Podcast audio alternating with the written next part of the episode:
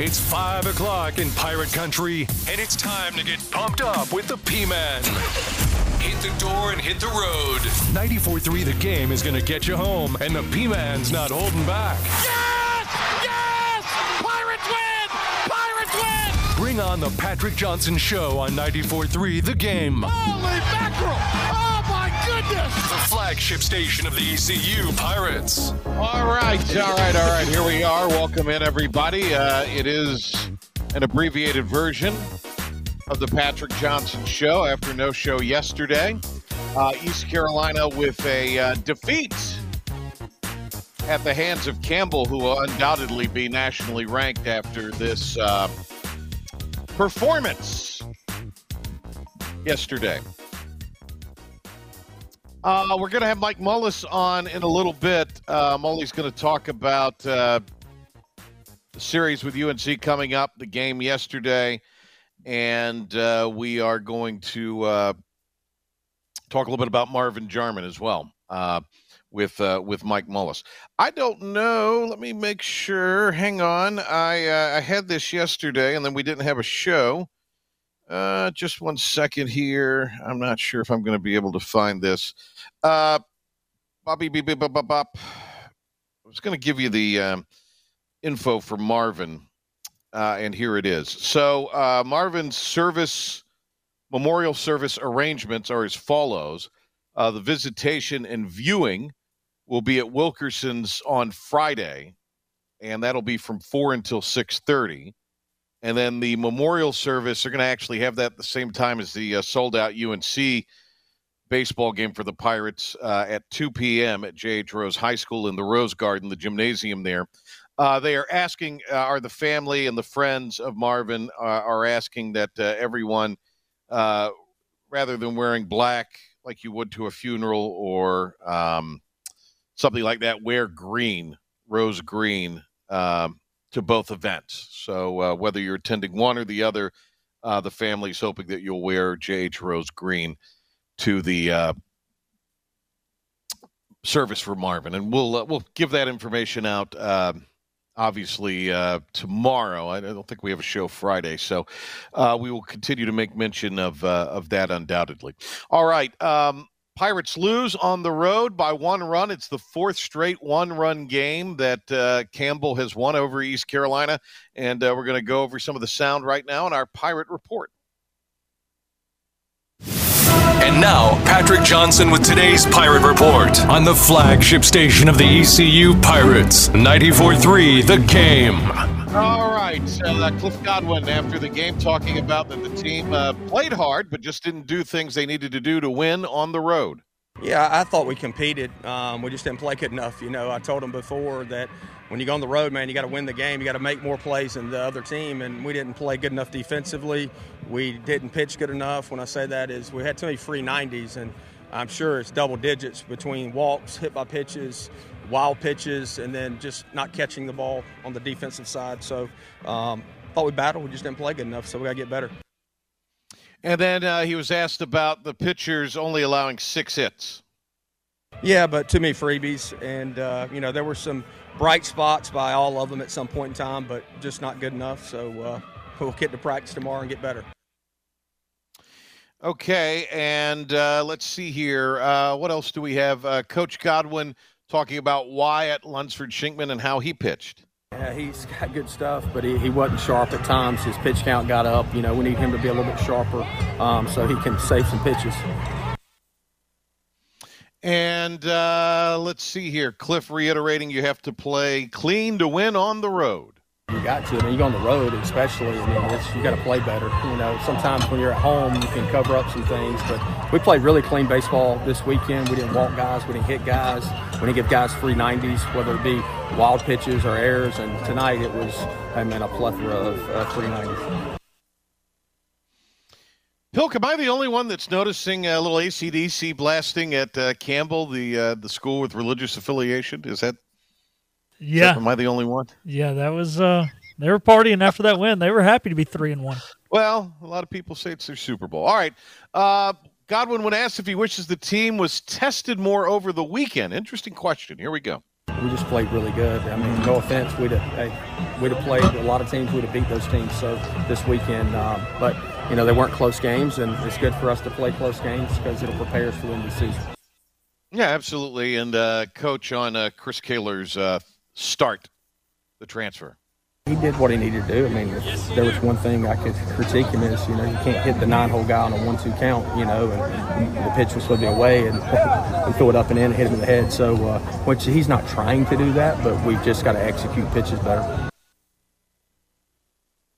That's pretty much the long and the short of that. I mean, look, Campbell's going to be nationally ranked. They've got 2 wins over the number 17 team in the country and the number 11 team in the country in the latest polls. So they'll come in next week ranked, I would think, inside the top 20. What's going on here?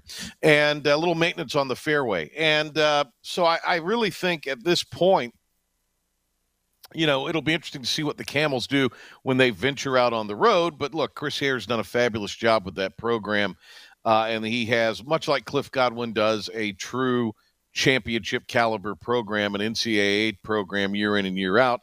Obviously, with East Carolina, the goal is Omaha, but, you know, I think that is going to not just be lip service in Bowie's Creek. I think that is a real goal for Campbell now, year in and year out, our super regionals and opportunities to knock on the door of the College World Series. If you just think about the plethora of top teams that are here just in the state, I mean, you have East Carolina, you have Campbell, you have UNC, who ECU is going to play this weekend in a top 15 matchup. You've got NC State, which is a top 25 caliber team. Duke is certainly a top 20 caliber, top 15 caliber team with a great fabric in their program. You got UNC Wilmington, which is a perennial NCAA tournament caliber program. I'm sure I'm leaving out others, but they have certainly had their moments. All right. Pilk, do we need to get straight with Mully on the link or on the phone? Which one do you think we need to go with here? Because he's sending mixed messages, that Mike Mullis is. Yeah, he is. Must have not checked his email. I emailed it to him yesterday, but I just texted it to him now, so we should be good to go. Okay. Well, I tell you what, I don't want to put you in the spot where we don't have that lined up. When we get to him. So that'll give me a chance to remind you that we've got basketball coming your way at 5:45 this evening, the pregame, and 6 o'clock the tip for East Carolina and USF. And this will be a game that is being played at Mingee's Coliseum, and we'll have Scott Rogers on the call, along with Rob Maloney, and they will have that for you. So that is coming up. By the way, the next Pirate baseball game will be at 4 o'clock on Friday, and you'll hear that right here on 94.3 The Game. All right, we're taking a break. We're going to come back with Mike Mullis in some form. We're going to talk about yesterday's loss with Campbell. We're going to preview the UNC series and talk a little Marvin Jarman here on the Patrick Johnson Show as we get you ready for Pirate women's basketball tonight.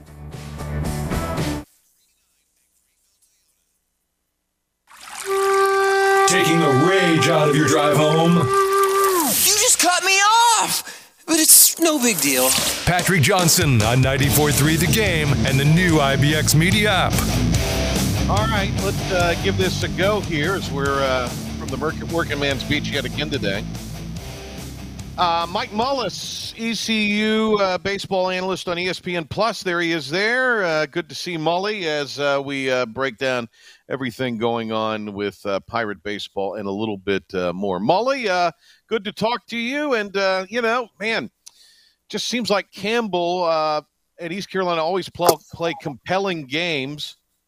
And I don't think, you know, it's funny, people overreact on every pitch, every out, every inning, every result. But, you know, I understand the frustration for Pirate fans right now. But, look, I was just talking about it a minute ago. Campbell's a super regional quality program, not team, but program now. And there's a reason Cliff Godwin goes to Bowie's Creek the first midweek of every season now. Yeah, you know, you're right. That's a quality club. They came off a a weekend that was very productive for them, beating a nationally ranked team. And you're right, it's just always a tough time when these two clubs get together. You got to like the idea that both will play each other, and they do it at an interesting time. As I said, it's the first, out of the first series of the weekend, and Campbell had a heck of a first series. But that's the first road game for the Pirates. It's a big deal there in Bowie's Creek. It's on a Tuesday, sometimes a Wednesday, and then they always play late in the season on the midweek. So it's almost like you get that early litmus test and then the measuring stick before the postseason. Yeah, last year, Pirate fans didn't like how it turned out, 0-3 against them. And I would tell you, PJ, I think it's amazing what they do as a staff down there. A lot of roster turnover, always seem to find guys.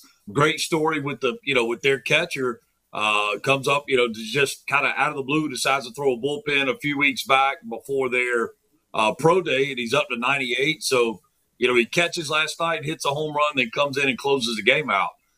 So, we'll see. I mean, they'll certainly mix it up again. And, you turn the page and move on and look forward to a big one with the Tar Heels this weekend.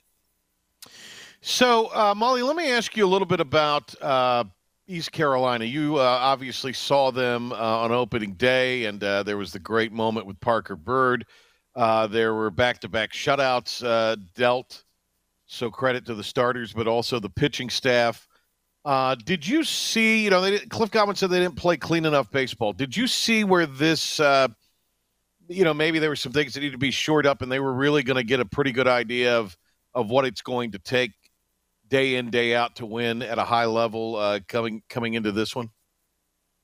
Yeah, there were definitely some lulls offensively from a production standpoint. They bring Rider brings in the little left-hander Aiello early, and he retires 10 in a row, kind of a strange, kind of hard-to-hit left-hander that kind of throws below bat speed, but certainly the lack of competitive at-bats in that environment would definitely be something that will bother the staff. And you saw that repeatedly. It was, what Cliff wants to get away from is the big-inning Pirates. He wants that consistent production, as does every team in the country, want that consistent production throughout the lineup, throughout the game, constantly making the effort to win each inning. It just, was kind of a lull offensively. I think defensively, played pretty well. There were some walks that they would certainly like to get rid of. We, even going into last night's game, Lunsford-Shenkman threw so well at times, but then to mix in 3 walks in his outing, you obviously don't want to see that. So, I mean, I think it's a lot of this, the quote-unquote little things add up to create big challenges down the road when you're playing. Again, you turn around and you've got Carolina coming to town who, they will expose you if given the opportunity, no different than, the 2 errors last night end up being a big part of the game in the loss to Campbell. When you say something like Cliff Godwin said afterwards, you're giving up free 90s, and that is not just in walks. I mean, that is hitting batsmen. That is, as you say, the 2 errors. You might be able to get away with that during, these weekday series against Rider, Columbia, whomever. You cannot get away with that in games when you're playing Campbell in the midweek, when you're playing UNC this weekend. And, it just, as I say this, it sort of dawns on me, East Carolina, just given proximity, might have one of the more daunting midweek schedules in the country, week in and week out, because of the quality of baseball in the state and in the region. Oh, there's no question, and that's a big part of managing the RPI and the quest for kind of the postseason. Obviously, from the team standpoint, they've got to take care of what happens on the field, but the RPI and the scheduling are a huge deal as it relates to the opportunity to host the decisions on where you go postseason. And so, although it is a game-by-game situation, the bigger plan is for the totality of the circumstances. And you're right. It's a those midweek games are for real. We don't have, last year we had, Queens University on it. We don't have that this year. So it's going to be a battle, and it's balanced out somewhat by – some of the weekend series aren't quite as stout as we've seen. So, you know, it's finding that balance for the totality again, and trying to position yourself for a postseason run. All right, it is the Patrick Johnson Show, a shortened version today. Mully, can we get you to hang on through a break here and do a segment on the UNC? And okay, excellent. Pilk, are you ready? Yep. 94.3 The Game Sports Update and Pirate Report with the affable Philip the Ref Pilkington, and more with Mully when we come back here on the Patrick Johnson Show. But right now, here's Pilk. Thanks, P-Man. Getting started in Pirate Athletics. The baseball team fell 7-6 last night to Campbell. The staff only gave up 6 hits, but maybe a few too free 90s. Yeah, but too many freebies. And, you know, there were some bright spots by all of them at some point in time, but just not good enough. So we'll get to practice tomorrow and get better.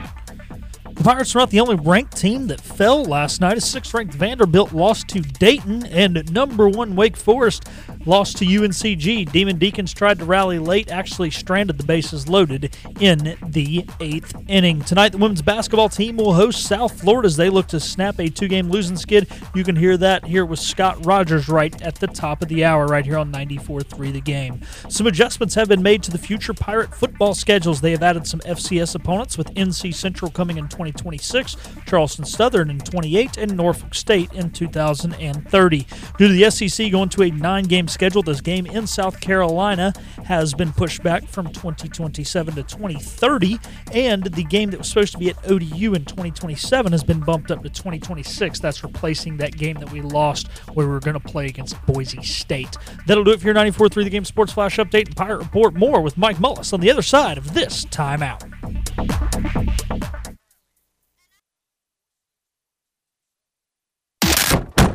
We have you covered with all the ECU news and beyond that you need for the drive home. The Patrick Johnson Show on 94.3 The Game. All right, Mike Mullis, as we get you ready for ECU women's basketball here. Hey, Mully, the Tar Heels are 4-0 now. They got by Elon last night by a skinny run, but swept through Wagner this past weekend. So I don't know if there's anything we could really tell. All I know is this: when you go to the Bosch, it's their program has reached a point where it's not like it's just a total purple gold takeover. There'll be plenty of that in the seats, don't get me wrong, but the UNC baseball fan is in many ways like the Pirate baseball fan's pretty damn passionate. Yeah, look, I mean, and why not, right? What they've done, the history there, and we're a little ways removed from their amazing years back to back, and maybe even 3 years of making it to Omaha, but it still feels like it's relevant. They always are there at the end, and even you go back last year, they were kind of left for dead, and then found their way back into it, and even to the point of ended up hosting. They kind of backed into that through circumstances that they were fortunate to be on the winning side of. But yeah, look, you're right, and it just bodes well for a fun environment. PJ, I will say, and I've had a lot of people ask me, I think the format for this series is interesting. Is it the format that I would like to see? Probably not. I think it would be a pretty special thing to have, this 3 games at Clark-LeClair one year and then back at Bossimer the next year. I just think, there's something about playing a series like this on your campus. So, but yeah, I mean, I think it's going to be a great weekend and should be really good baseball. I understand why they are doing it, because I was going to ask you about the format in a minute. But before I do, you brought it up. I'll ask you about Scott Forbes here in a second. So, I don't mind it. I like the idea of playing in a minor league park. They've played it in Greensboro. They're going to play it here in Fayetteville this go around. I would like to maybe see 5 County get in the mix on that, because that seems like a really good situation for East Carolina. Who knows what happens when Wilson builds their new park, if that'll be something they'll take advantage of. So really from kind of Greensboro and I know they've wanted to play to the Bulls Park, but Duke has kind of you know, block some of those dates by booking their own dates there. So, you know, to me, I like the idea of that, what we saw with Queens last year, and we saw with the the middle matchup with Campbell. I like the idea of playing in a minor league park, and I think it benefits the parks to have these early dates because it gives them another night of revenue and concession sales and that sort of thing. If it were bopped out and done over the course of the season, would you like it a little more? Maybe where you had a game in Greenville, a few weeks later, a game at the neutral site, a game in Chapel Hill. I mean, would that be a little more to your liking, Coach Mullis? Yeah, I mean, I just think, again, I mean, we know what a baseball weekend is like in Greenville anyway, and you look at this past weekend with Rider in town, and, you know, you got 5,500 opening day and big crowds all weekend, you know, despite the maybe it not being the most exciting brand of baseball with, you know, shoot, Rider only had like 8 hits on the weekend. So, but you still had big crowds.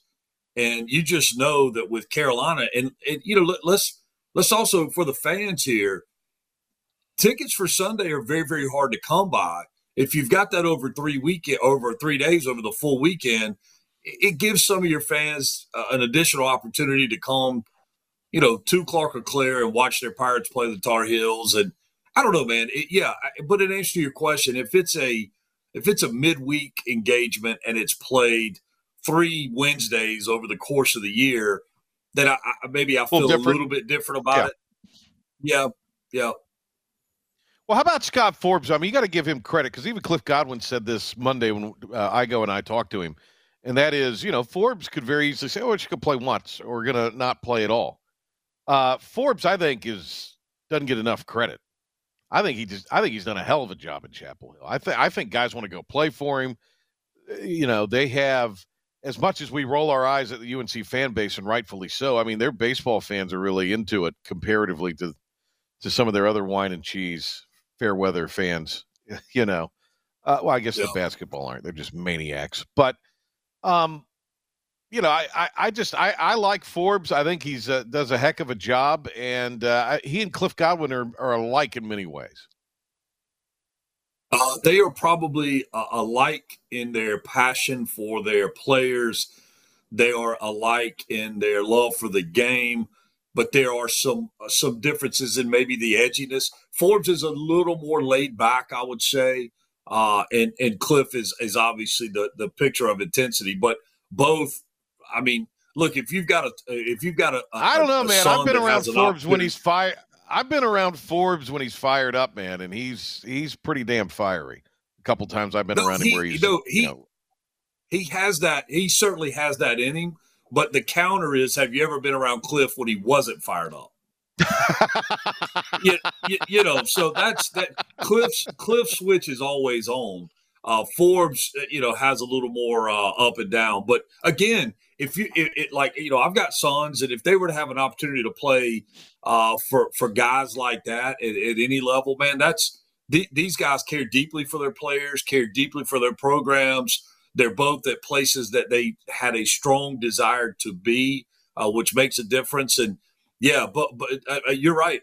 Not enough. There are not enough superlatives to describe the job that both have done. And I agree with you that Scott has done a great job since taking over for legend there, you know, and it's always hard to be the guy that follows the guy. And, you know, definitely Coach Forbes has been in that situation. And look, you get a feel with his staff all the way down, you know, Dave Arendis, their operations guy, is just a great guy. And it's a very similar feel from a consistency of culture that you get, you know, from East Carolina and the staff that Cliff has put together. We're talking baseball with Mike Mullis. Trey Usavage, evaluate his first start, and what are you going to be looking for out of Usavage Friday? Oh, man, first start was, I think, exactly what you would expect. He comes out 19, 20 pitches in the first inning. Velocities are really up, and he's a little amped. Goes a little bit deep in counts, but punches everybody out, so that – you know, that can decrease your efficiency at times. So I'd like to see him stretch those pitches a little further, get into the fifth. There have been some changes by the NCAA where it's kind of a long story, but it was allowed at one point to say, hey, this guy's on a pitch count. or an inning count, and we will award the W if he hits those numbers. So in other words, if you say, hey, he's going to go 80 pitches or 4 innings, and he takes that outing there, he leaves the game with the lead, then he gets the win. The NCAA has now said, listen, we're going to go back to what the rule is, and the rule is, the fifth. So I'd like to see Trey put himself in that position. But again, the strikeout numbers are going to dictate some of that. Obviously, we don't expect to see the same number of strikeouts that we saw against Rider, but he will always have strikeouts. He's got that kind of stuff. I love the mechanical changes. He used to fall off hard to the first base side. Now he stays a little more directional, not quite the amount of head tilt. And he's really opened up arm side with all of his stuff. So arm side being, he's got the ability now to get in on right-handers with multiple pitches. The breaking ball is more of a four-strike breaking ball. That, last year he got a lot of strikeouts on breaking pitches, but they were swing and miss because it was kind of, if you can imagine the strike zone as a cylinder, he was kind of pouring that breaking ball into the top of the cylinder and guys just not disciplined enough to lay off. So, yeah, I mean, I think the first outing, man, was exactly what, what they wanted to see. Mike Mullis is with us here. How about Zach Root? Really good. Velocity up to 94.5. Again, he's been a guy that I just really, really enjoy watching him pitch. I like the kind of the old school mechanics, and everything's homegrown. It feels like he's built to last, and stuff was good. He's, kind of rebounded from a little bit of a bumpy early spring, but now that the lights are on and it matters, he's gone out and done what's been asked of him. And again, I think for his first time out, would have liked to see him get a little deeper, but the strikeouts come into play there as well. But yeah, all in all, I think a game effort for sure for Root. All right, Mully, what happens this weekend? Really quick, because we got to get a break here in a few minutes.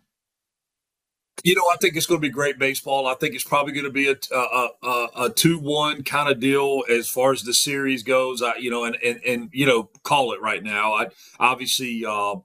Love to see the Pirates come out on top of it. Doesn't surprise me if it goes the other way. The Tar Heels coming off putting up nearly 50 runs last weekend, struggled a little bit last night. I don't think their pitching's quite as sharp as they would like for it to be right now. So pay attention to that. But I expect 3 really competitive ball games, and I'm looking forward to the call for Sunday. Marvin Mully at 2:00 on ESPN Plus with Evan Budrovich, I believe. This weekend. Mully, Marvin Jarman, they'll be having a memorial at the Rose Garden same time as that Carolina game. It'll be a huge baseball event all weekend in Greenville on Sunday because of that. But I know you wish and pass along condolences. Everybody's got a Marvin story or two, and just it's hard to kind of fathom and believe he's not with us. Yeah, it's the first time in my life and in my time around Marvin that I realized that that he's human. That he was human. He was such an entity, and kind of everybody had stock in that entity, right? You're right. Everybody has a Marvin story, and Marvin took a little piece of all of us, our hearts go out to really the entirety of the community, more specifically his family and. The Rose family, he's going to be obviously sorely missed. And this is a day that I don't think a lot of us ever dreamed of happening because, again, Marvin seemed to almost live in this feeling of immortality and that he would just always be here. And sometimes we realize how precious things are when they're gone. And Marvin Jarman certainly he falls into that ilk, and he will be sorely missed. Mully, you're the best. A couple of weeks we'll get to work together. I'll be on the softball beat this weekend, but I'm looking forward to the LeClair event. It's always special, and it'll be special working it with my good friend, my pal, Mully. Thank you for joining us on a Wednesday, Mully. Thank you, buddy. I will talk to you very soon. All right, there he goes, Mike Mullis. We'll come back, wrap up the PJ Show right after these words. And now, the stunning conclusion of the show. It's the P-Man here on 94.3 The Game. All right. Great job today by our crew, Philip the Ref Pilkington. And we've got Pirate basketball coming your way here in just a few minutes. ECU and USF. We'll have it for you. It will be Scotty Rogers and Rob Maloney on the call, and back tomorrow with a fresh edition of the Patrick Johnson Show. That'll be coming your way tomorrow. Have a great rest of your evening, everybody, and thanks to Mike Mullis for joining us today.